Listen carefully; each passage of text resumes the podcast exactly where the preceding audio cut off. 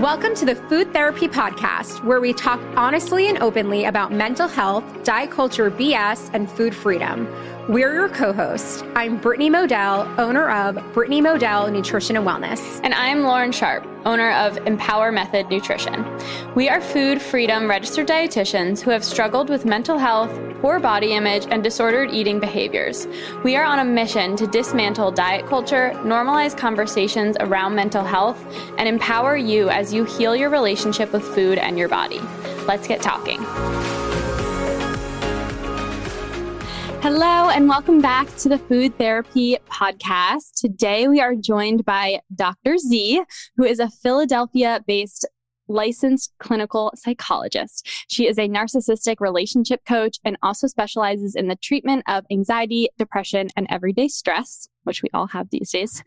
Dr. Z is a mental health contributor to various media outlets, including Fox 29 News and CBS. She has been featured in several publications, including Huffington Post, Business Insider, Washington Post, and is the author of Find Your Calm, an anxiety management workbook that will be released April 2022. So exciting. Dr. Z is, yes, Dr. Z is also the co host of the It's Me, Dr. Z with JB podcast. Welcome, Dr. Z. Thank you for having me. So excited. so excited. to have you on. Yeah, I think Brittany and I have both been in narcissistic relationships. So I'm so excited to hear the psychology behind all of this. Yes. So how did you get into like obviously psychology, but specifically like niching into narcissism? Mm-hmm. So a couple reasons. One was when I started my practice a while ago, and I see mostly females, um, and I people were coming in obviously with relationship issues, but there were a handful of people that were coming in with very similar stories, um, almost kind of interchangeable in terms of the people that they were talking about. And um, it just kind of became something that grew in my practice as far as working on these types of relationships, which were more likely than not narcissistic, having narcissistic partners. Uh, and then it just kind of grew from there. I had um, some people that I knew personally that were involved. And so it, it kind of, that got me on that track. And then I just, as I started talking about it more, I realized there were so many people that were in those situations that thought they were alone, that didn't understand it, that really needed the education on it because it's not taught. I mean, it's talked about, especially, and I'll talk about the buzzword of narcissism, but it's not really talked about all that much in terms of it being a disorder and how to manage it and how to approach it. So I just thought it was an area that really needed to be highlighted. And um, yeah, it's it's um, it's just kind of grown from there. Amazing. And do you like when people come in when you talk about these behaviors and things that they were experiencing, what what were those things? So uh, it depends where they were in the relationship at the time when they came in, because narcissistic abuse looks different at different points in the relationship. So usually they're not coming in during the beginning, because during the beginning everything is perfect and amazing and too good to be true and everything is just exactly what you would expect in kind of this fairy tale romance. And I, you know, I jokingly, but not really jokingly, blame like, you know, I always say I blame Disney for this, right? Mm-hmm. And I blame for, you know, instilling these ideas in our heads of how relationships should look. Um, so people naturally are very, you know, they gravitate towards that because it feels good. And why wouldn't it feel good? Mm-hmm. Um, and then, you know, as the relationship progresses and it kind of goes into these different stages of abuse, that's when the relationships really kind of start to take a nosedive. So things like, you know, very controlling, um, very controlling of finances, the financial abuse, controlling of where they're going, what they're doing, um, very hot and cold, very verbally abusive, and it's very confusing to the person who's involved in the relationship. Things could be going wonderful, and then they're just for no reason whatsoever turned completely on its head and is just very manipulative and um, you know like i said verbally physically sometimes even sexually abusive mm-hmm. so it's this constant unsettling feeling of you never know what you're going to get they feel stuck they're confused they feel like they almost don't exist because They're like this shell of who they once were. They're isolated. Um, there's a lot of infidelity, um, substance use. So it's just kind of it, all of those things. Not everyone has to have all of those things, but that's typically what I would say. That also sounds a lot like abusive relationships in general. Gonna, yeah. What's the difference? Yeah. So how does it differ from just an abusive, being an emotionally or even physically abusive relationship? Excellent question. Um, so there is a difference between somebody who is abusive in a relationship and somebody who is a narcissist in a relationship. Somebody who is abusive in a relationship without the narcissistic component of it typically has insight and awareness into what they're doing. Mm-hmm. If they want to get help, they have that ability to get help. They have that ability to make changes. Whether the person wants to stay with them or not is a different situation. The difference is, is that when the abuse itself can look the same, it's the it's the reason behind the abuse. So a lot of times in abusive relationships, it's a control, it's a power thing, um, it's anger management issues, it's the result of substance abuse. When you're dealing with a narcissistic relationship, you still have the physical and verbal, uh, emotional abuse that occurs, but the reason behind it is different it's because of this need for the narcissist to get what's called supply. It's almost as if they don't exist unless they are able to get reactions from you, have access to your emotions. Mm. Um, it's very manipulative, very calculating. There's a lot more, not that I'm minimizing abusive relationships, obviously, there's a lot more of a underlying manipulative quality to why the abuse is occurring. So people say they, you know, they have difficulty managing their anger and they'll punch a wall as a release for them. In a narcissistic relationship, it would be used to control the other person, to threaten, to scare them as a way for that narcissistic person to get um, a feeling of fulfillment that they have access to this person's emotions. Huh. Interesting. Yeah. So how do you identify healthy, obviously, but yeah. yeah. Right. So how do you identify it in like if you're not say you're in a session with a woman who's in a narcissistic relationship are you asking them questions about like because you don't know how this per- where this person's like abuse is actually coming from right so how do you yeah. identify that because the patterns of a narcissistic abusive relationship are very um, they're very exact. Like there's, you know, they're modified, but generally speaking, there is such a blueprint to how a narcissistic abusive relationship works. When you're dealing with abuse that's non-narcissistic, there's not these, there's not this cycle of abuse the same in all situations. The love bombing, the devaluing, the discarding, the hoovering. There's all of these things that occur in a narcissistic relationship that are very, if you know what to look for to the therapist, it's very, um, it's very easy to identify. Um, if they're describing it as it is. For an, a relationship that's not narcissistic but is abusive, won't necessarily follow that pattern. Mm, Interesting. I'm trying to identify in my own head if I was the relationship or if it was mm-hmm. narcissistic. But I think it mm-hmm. was more of a narcissistic because it was very calculated of, like you said, the de- devaluing, love bombing. I'm so sorry. I love you so much. All that kind of mm-hmm. stuff. And then, um, yeah, the infidelity, all the things. You, you also mentioned how someone who is just abusing or just someone who is right, in a relationship yeah. who is abusing that if they want to seek help, they can. Someone who's a narcissist, is that not even something that is on their radar? Like, do they not have the capacity to want to seek help? So they don't think they need help. If you ask somebody who is abusive, but not a narcissist, if their behavior was wrong, inappropriate, if they have guilt, remorse, and empathy, mm. they'll say yes. Maybe not in the moment, but but they have and they have remorse. They know what they're doing is wrong. Narcissistic personality disorder is different. You know, it's on a continuum, narcissism, and we'll you know talk about that. But narcissistic personality disorder, they lack empathy. So if they're abusing you, it's because you deserved it and they will make you believe you deserve it. They will take no accountability they don't think what they're doing is wrong. How they live their life is completely, fun- in their eyes, functional, okay, and accurate and right and all of that. So they don't see any need for treatment because nothing's wrong with them. They, they don't feel the need to go. And even if they do go, so let's say it's court mandated, right? Or they're severely depressed because they don't have any any supply at that time. There's no one in the wings, there's no one that they're with, and so they feel empty. They may go for depression, but it's very short lived. And I mean, when if you're working with someone that's a narcissist, at the times that I have had people come into my office that were a narcissist, they never came back after session one because they knew exactly what, you know, I knew what I was dealing with. And so I asked questions a certain way. They won't come back. Mm-hmm. Partners of narcissists may come in once and they either hate me, they'll get up in the middle and leave, or they just um, after they try to kind of charm the situation and it doesn't work.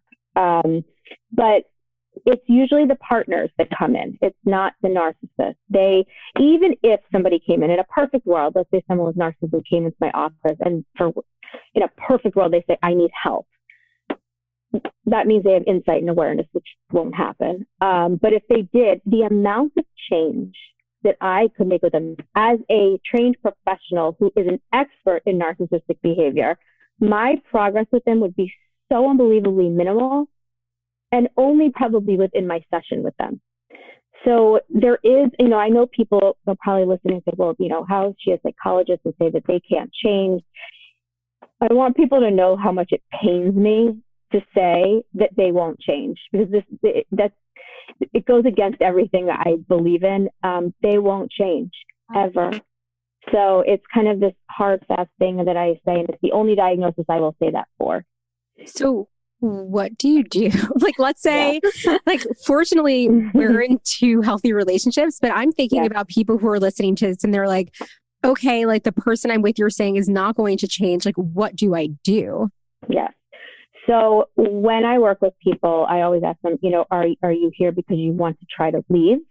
Are you here because you want to try to figure out how to live within the relationship because you feel you can't leave?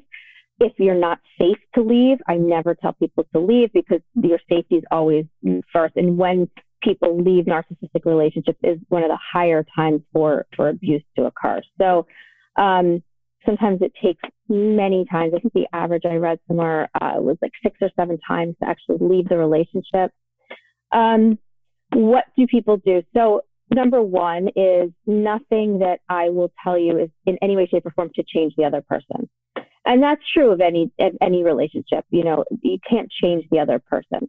Um, but I work with them on setting very um, concrete boundaries. So I kind of give them a play by play of when the person does this, I want you to respond like this. If they text you this, I only want you to respond like this. Mm-hmm. So it's very concrete behavioral strategies to set boundaries. And truthfully, that's all you can do. And unless you leave the relationship, but I also tell people, especially if there's children involved, a lot of times the post separation abuse that they, that they kind of, it's different, but, but it's sometimes worse. So they have to be prepared that leaving the relationship is kind of the first step. It's not the last step. And I make that clear to people because you have to have a support network in place, financial stuff in place before you leave a relationship like that. Wow. Yeah, I, I can imagine that just being there, it would be so helpful to just know what to say yeah. in a text yeah. when they do a certain thing that I'm sure that's mm-hmm. so helpful for a lot of people. What where does this come from? Is it taught? Is it genetics? Like especially if you can't treat it, like what the heck? Yeah. How do we avoid ha- this happening? Yeah. So, you know, there's a there's, you know, different kind of theories as to where it comes from and why, but the majority of the research that's out there is that it's a learned pattern of behavior. So there are studies that say there's genetic components to it. There's actual, um, the, the, brains are actually different, uh, but whether one triggers the other, who knows? But for the most part, it's it's learned, and it, that doesn't mean that if your parent was a narcissist, you'll be a narcissist. It's based on, you know, as children, we are part of a certain dynamic, right, with our families, whatever that looks like.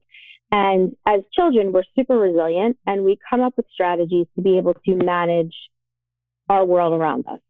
And those strategies that we come up with at the time make sense. It helps us get through our life, right? Um, if you have a parent that has um, a drinking problem, and let's say, you know, when they come home drunk, your strategy was to run to your room, lock the door, and not come out hear your parents arguing, maybe hear abuse going on, but you don't leave your room and the next morning nobody talks about it. So your strategy you developed is maybe, you know, when you see this, you shut down. So when something's really bad, you shut down. It worked for you then. Fast forward into adulthood, you can see how when your situation around you changes, so you're no longer living at home, you no longer have a parent that's an alcoholic, that's abusive to the other spouse. Now you're in a healthier context, but yet you're still using the same pattern of shutting down when things get bad. That can affect your relationships going forward. When you have a parent that there's a couple patterns typically that lead to it. Yes, a narcissistic parent, a parent that is overbearing, extremely high expectations. Nothing you ever do is going to be good enough. And so the narcissist will kind of compensate for that by putting on this facade that they are entitled and great and these grandiose ideas to kind of yeah compensate for for that those feelings of inferiority and not feeling good enough. You could have a parent that treats one of the um, one of the siblings as the golden child puts all their favoritism towards them and so that's kind of where the rules don't apply to them. They never got in trouble. Um, they think that they are above everything else because that can you know go forward into adulthood. So there is some sort of, there doesn't have to be a trauma, but there is a definite dysfunction in family dynamics that, that leads to that. And you don't have to model the, pattern, the patterns exactly. A lot of times you can go the extreme opposite of the pattern that you saw as a kind of way to get away from it, but one extreme or the other ends up not being healthy. Mind blown. Could mm-hmm. someone have narcissistic tendencies, yes. but still be able to sometimes demonstrate a level of empathy. Yes. So narcissistic narcissism look at it on a continuum. On one extreme, you have narcissistic personality disorder, which is a DSM diagnosis, which has distinct criteria, which is typically, you know, the partners of the people that that that I see, or kind of just towards that end everybody has narcissistic traits, all of us. And they come out in certain situations more so than others. So the three of us talking here, we're talking about our area of expertise. Our narcissistic traits, whatever you want to call them, are probably more pronounced now than they would be if, um, you know, we were just kind of hanging out with our friends, right? And so the, it's healthy to have a certain level of narcissism. It makes you competitive when you need to be, keyword when you need to be.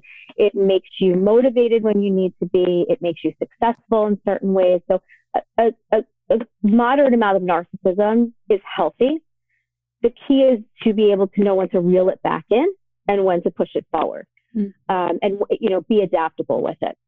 And then if you kind of take away any narcissistic traits whatsoever, you kind of end up on this dependency end of things almost, which, you know, anyone is susceptible to a narcissist charm. Any, anyone, it doesn't matter how smart you are, it doesn't matter what you do for a living, it doesn't matter if you are dependent, not everybody's susceptible. But people with dependency styles tend to have a little bit more of a kind of gravitational pull, we'll say, towards the narcissist because they are more willing to put their needs second and put somebody else's first. Um, but narcissistic traits kind of go with level of awareness. So if you, again, if you look at it on a continuum, the more traits you have towards that end, the less kind of willingness to change you'll probably have. But absolutely 100%, somebody who does not have narcissistic personality disorder, but is, you know, showing a little bit more characteristics than somebody else that makes them a little annoying to be around. It's just there a lot of work, a lot of effort. But when brought to their attention, they see that, yes, that is definitely something that they could work on. Um, the other thing that, that I think is helpful for people to understand is there's a difference between having, having toxic patterns in a relationship versus having narcissistic patterns in relationships. So you can have toxic patterns because, and, and they could look narcissistic, but when brought to your attention, you realize, oh, I'm doing that. I didn't realize I was doing it. I want to change that because you're modeling that which you know, but modeling behaviors is different than modeling plus internalizing this narrative you were given growing up. So people that are listening to this thing, like, oh my God, well, my, my significant other does this and they do this. Are they a narcissist? If you bring it to their attention and they are willing to work on it and they have awareness, they have empathy, they can, and they're willing to do the work, that's a different situation. We all have toxic patterns, right? But a narcissist, they don't view them as patterns. They view them as this is this is how I am, and I'm correct in this, and there's no reason to get help. You're the crazy one. You get help. Mm. Okay, so do you know what is coming to mind if you guys have seen Tinder Swindler? Yes. Yes. He yes. like that is the yes. definition of someone who yes. is zero remorse. He's like, I am correct, correct. no correct. empathy. Like that is and someone even, with narcissistic. Yes, he is extreme, and and in fact, he almost kind of borders on that. There's you know that so antisocial personality disorder and narcissistic personality disorder are both kind of cluster B personality disorders. They kind of overlap in some of their tendencies. Um, he kind of even goes more in that direction, I think, at times. Uh, but definitely narcissist. Also, um, this is an older movie. I'm totally going to date myself. But Sleeping with the Enemy with Julia Roberts. If anyone has seen that, that is an excellent, excellent um, kind of portrayal of narcissistic personality disorder. Mm. The controlling nature, the abusiveness, the manipulation, the gaslighting, yes. um, that all of that. So I recommend that for people as well. But also what you were saying, how in the beginning of the relationship, it's almost like too good to be true. Yeah. Because it usually is, right? Mm-hmm. It's like this mm-hmm. fairy tale novel. They're going above and beyond. Yes. Um, you know, proper whatever a relationship calls for. And yeah. again, just going back to the Tinder swindler, like even the way he was treating them in the beginning, it was like, I love you. Like, you're yeah. amazing. I want you to be the mother of my children. Like, let me mm-hmm. fly you to these hotels. And the girl even said, like, this is too good to be true. And it's like, well, yeah, it was. Yeah. Yeah. Yeah.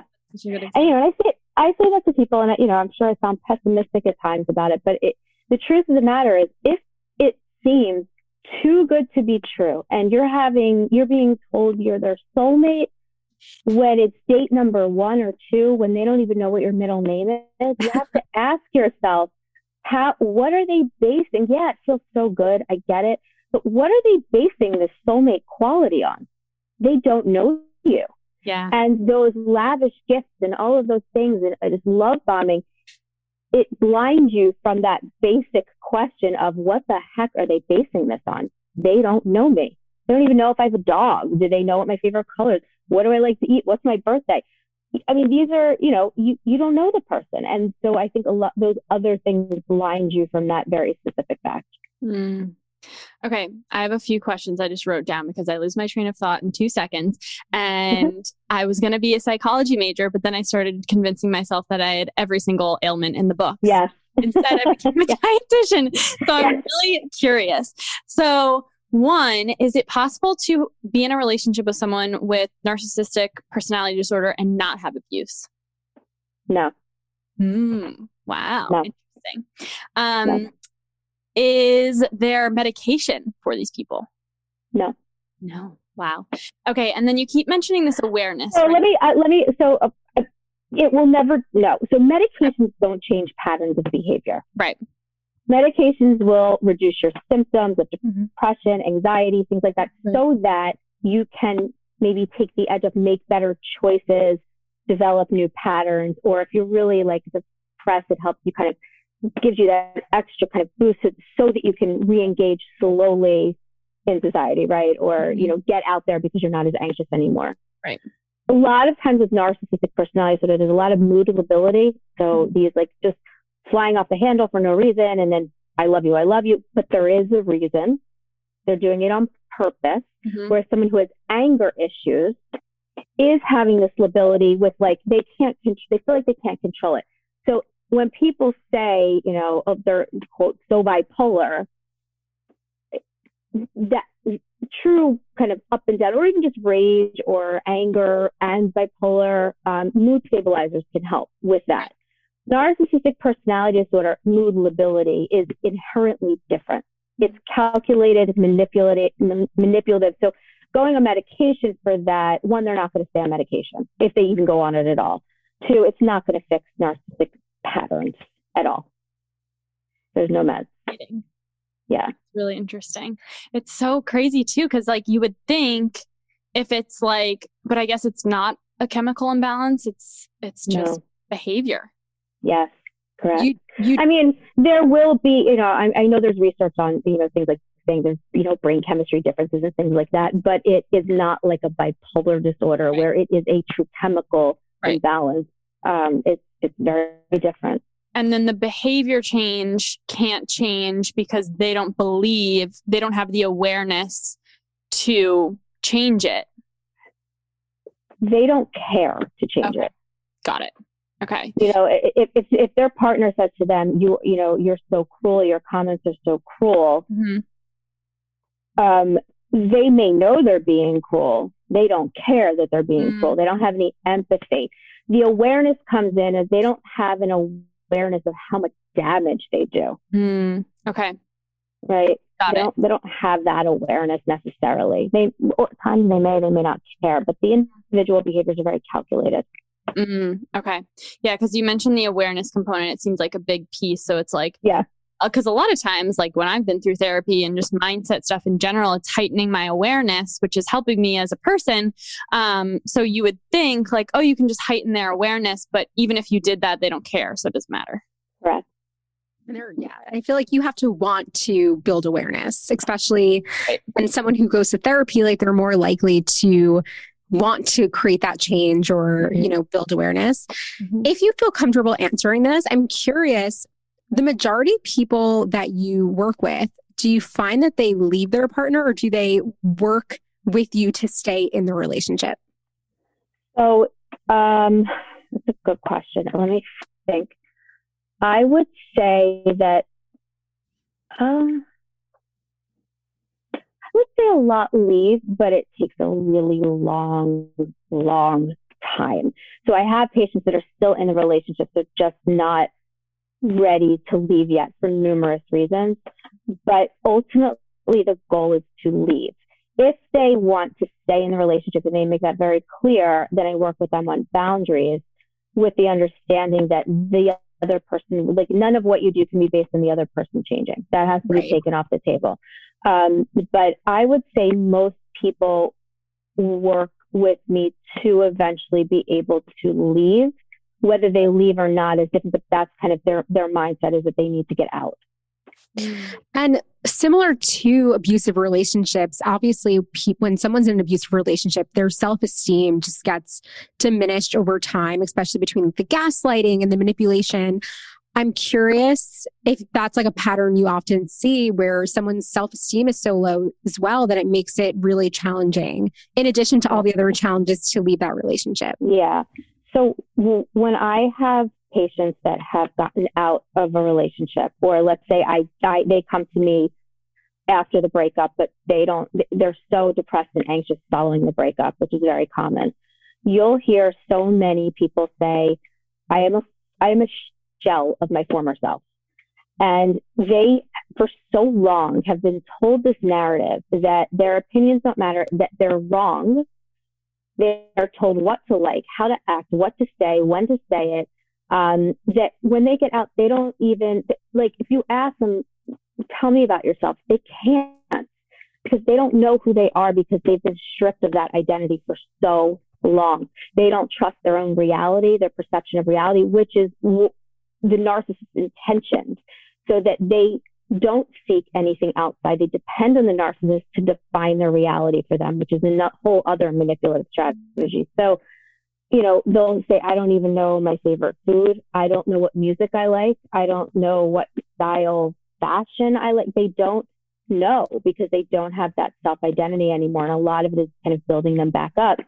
And a narcissist will break them down so they have no self esteem, like just like you said, no, just no um, sense of self. And so to be able to leave a relationship like that with no self esteem, with this belief that nobody else is going to love you, you are worthless, everything is your fault, you're crazy, no one's going to believe you, it's so difficult to leave. So difficult to leave. Um, and that's why when people say, well, why don't they just leave? They can't.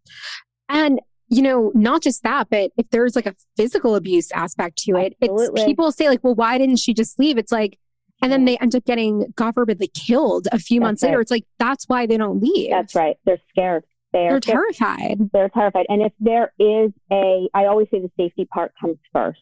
And, um, you know, I, I think from doing this work for so long, uh, you know, the why don't they just leave? I, I kind of give people a script of what to say um, or tell people what to say because unless you're aware of the nuances of narcissism, unless you've been in that type of relationship before, you just you you, you can't comprehend it. And I forget what I was listening to and somebody described it perfectly. It was the other day, and I'm this is I cannot take credit for this. I just can't remember who to give credit to.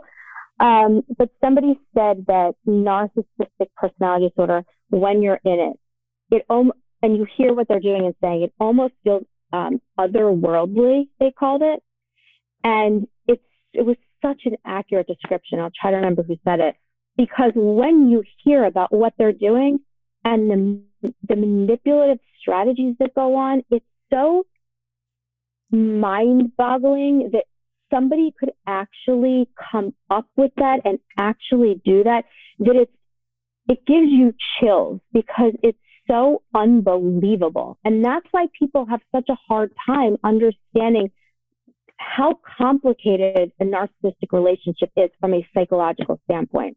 Um, you don't go to couples therapy in narcissistic relationships. And that's why, you know, if someone says, well, my therapist told me I should go with my spouse to couples, I, no, under no circumstances because one, the victim feels re-traumatized again because somebody who doesn't have awareness of narcissism, and it's not their fault, but a therapist can say, you know, it seems like they're really trying. Maybe you should go on a date night. And, you know, and the person who's the partner of a narcissist, that's their worst nightmare. Right. You know, um, they're scared to go anywhere with them because they start an argument and then later on blame them and then there'll be abuse or sexual abuse that night. It's just very um, upsetting and it's just not something they can you can just leave. Because also, you know, we're hearing this going, well, when we say F you and walk out and slam the door and be done, not when you're of that mindset that nothing you do makes a difference and you don't exist.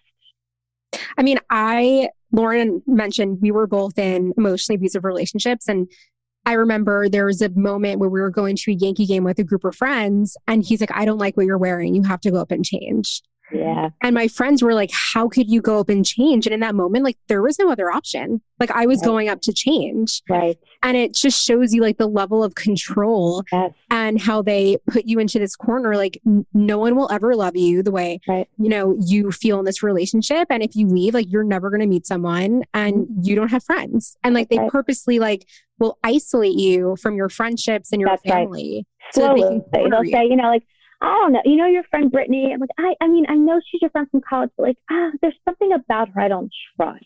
Yep. I can't put my finger on it.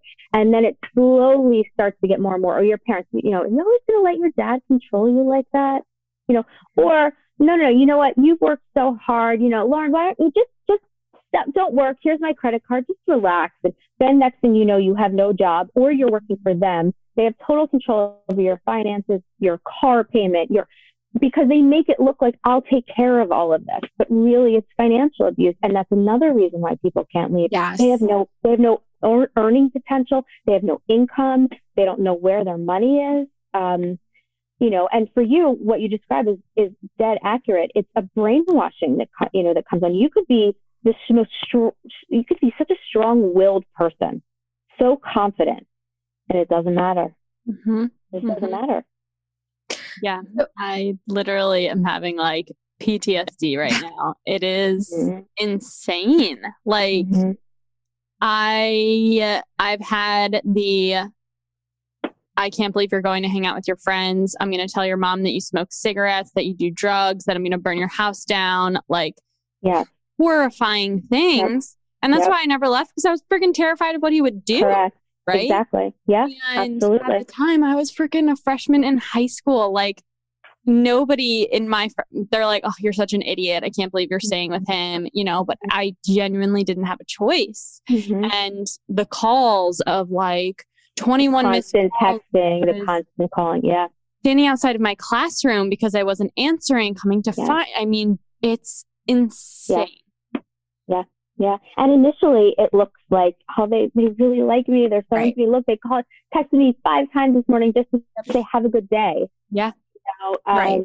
So in the beginning, it feels good, especially if you're used to relationships where they've been emotionally disconnected or you feel neglected or you grew up neglected, right? Like emotionally neglected. That can feel so good. Mm-hmm.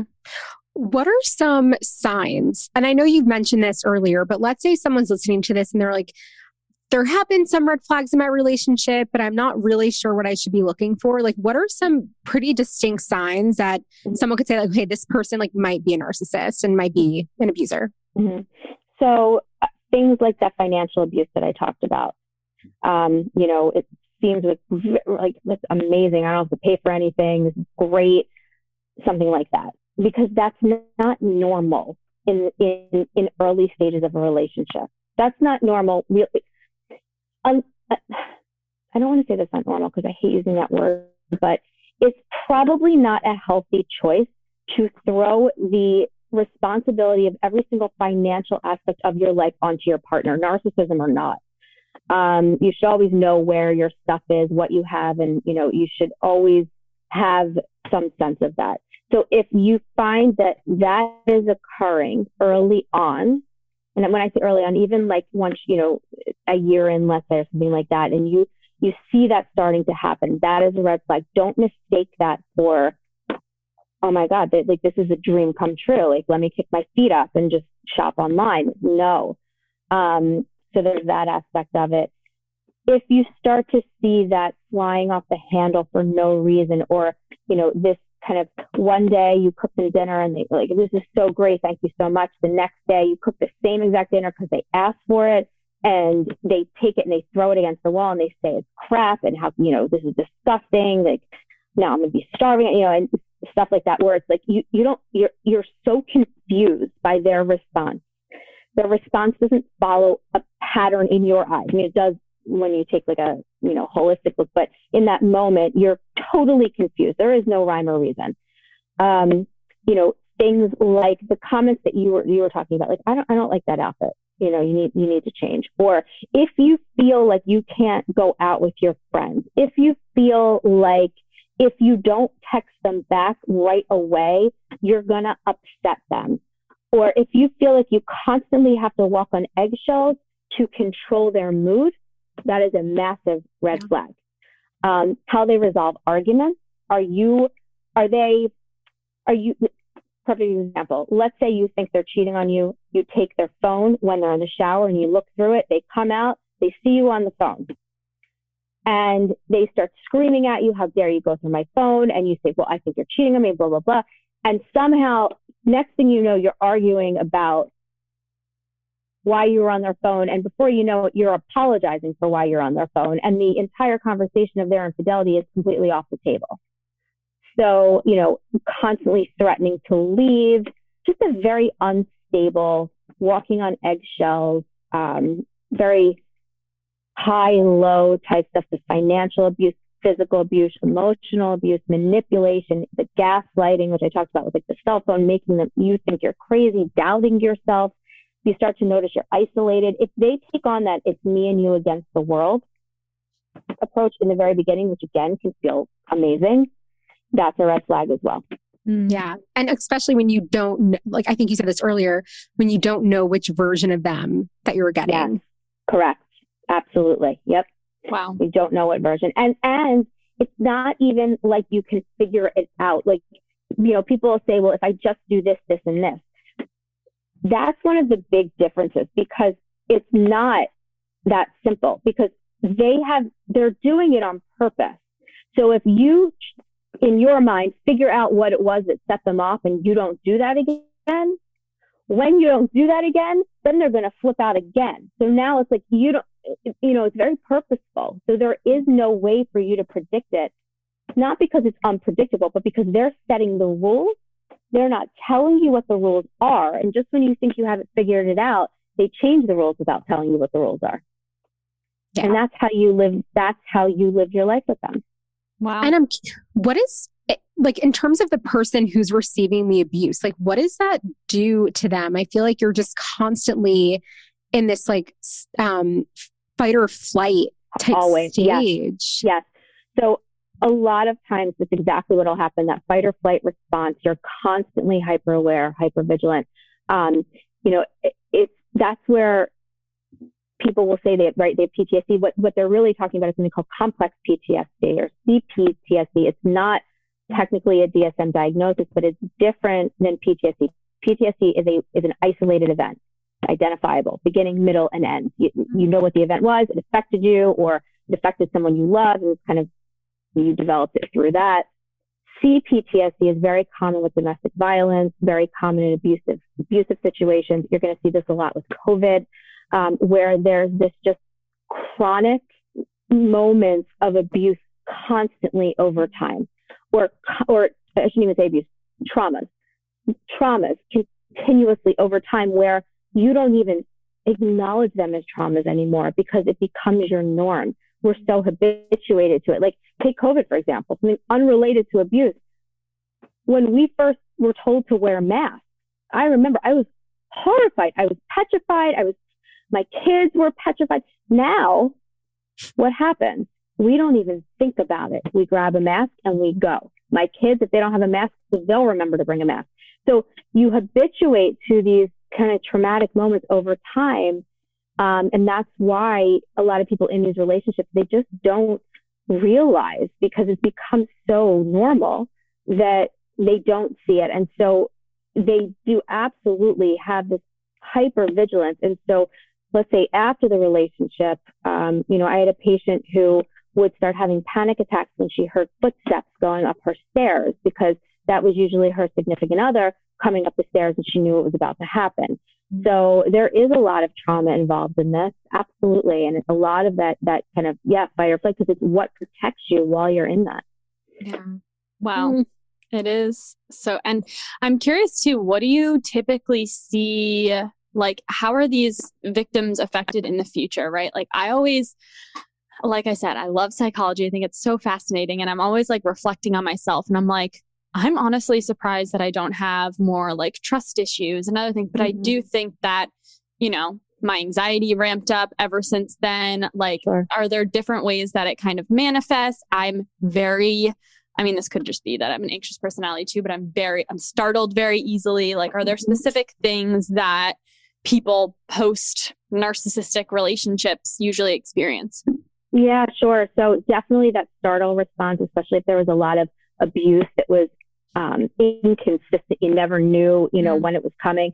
Um, that there's a lot of going for the same type of person again because without therapy, you will continue that pattern because it's really hard to pull yourself out of without having someone objective to do it for you.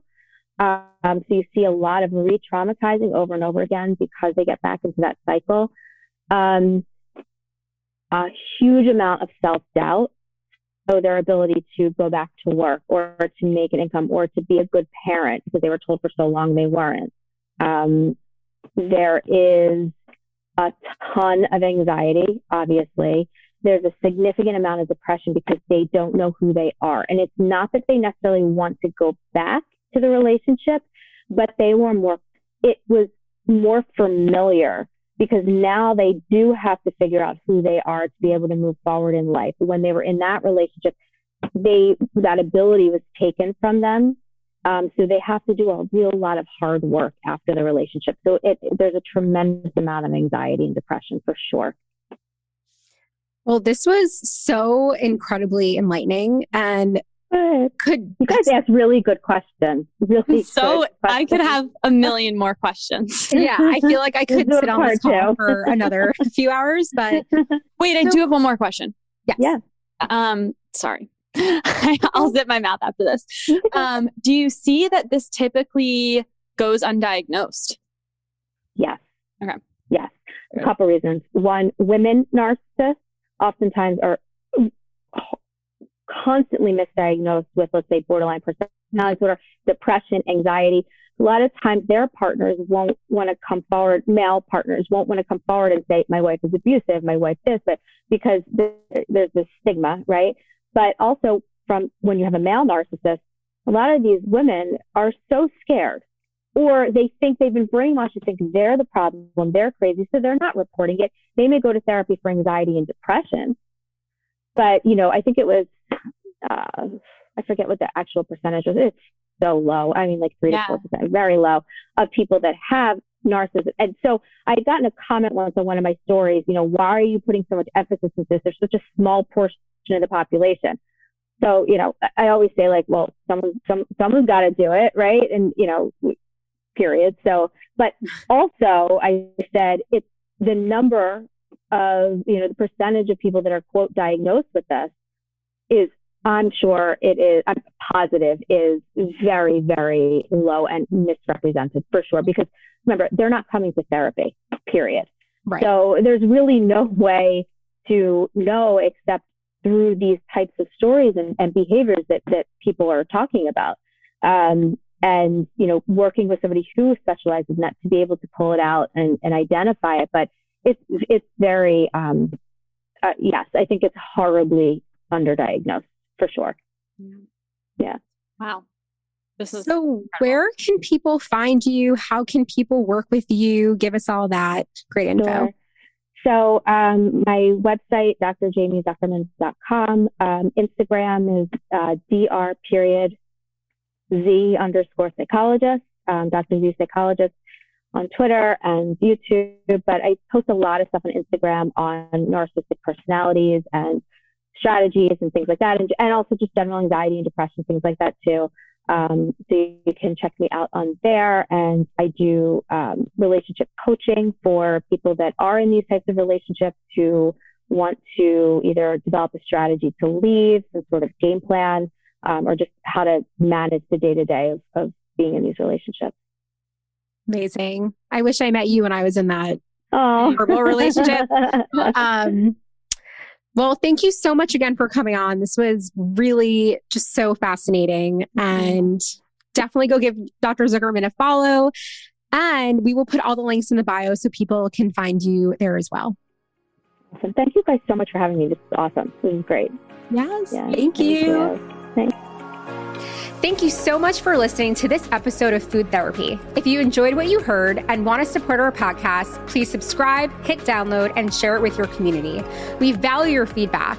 If you feel inspired, please leave a review, let us know what you've learned and what you would like to hear next. All information about this episode will be linked in our show notes. New episodes of Food Therapy come out every Sunday, but you can stay connected with Food Therapy all week long by following us on Instagram at Food Therapy Pod. As a disclaimer, this podcast should not replace therapy or working with a registered dietitian. Thank you again, and we'll see you next week.